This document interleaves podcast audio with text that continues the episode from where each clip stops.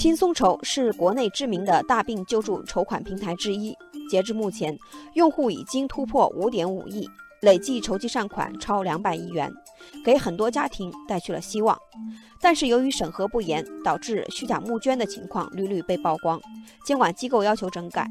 在今年的五月三十一号，轻松筹曾经发出了整改声明。不过，最近有调查发现，问题依然存在。只要花三百六十元中介费，就可以在轻松筹发起虚假募捐。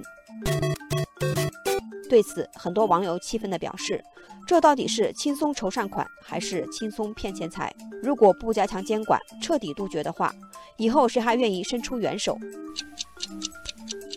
网友灰兔子说。本来好好的一个平台却被污染了，以后想做善事的时候还是要擦亮眼睛。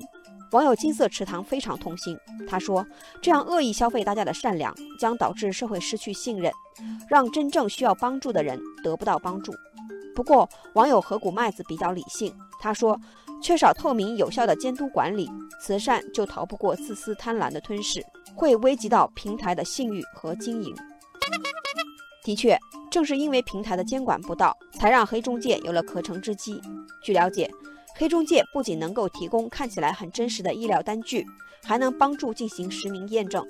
网友日出东山说：“最近就听到有人说，有的人家里收入几十万，生病也能上轻松筹。没想到原来是这样来的。”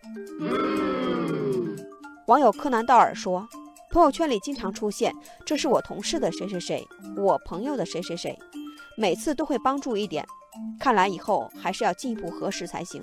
不过，网友小辣椒苦恼地说：“假病历、假单据，一般人真的很难识别，除非联网各家医院实时验明真假。”而网友南山南非常谨慎，他说：“捐助一定是要找到求助者所在的医院，了解真实情况后，再把钱打到医院专属的治疗账户里，避免欺诈或挪作他用。”不少网友觉得更应该打击黑中介。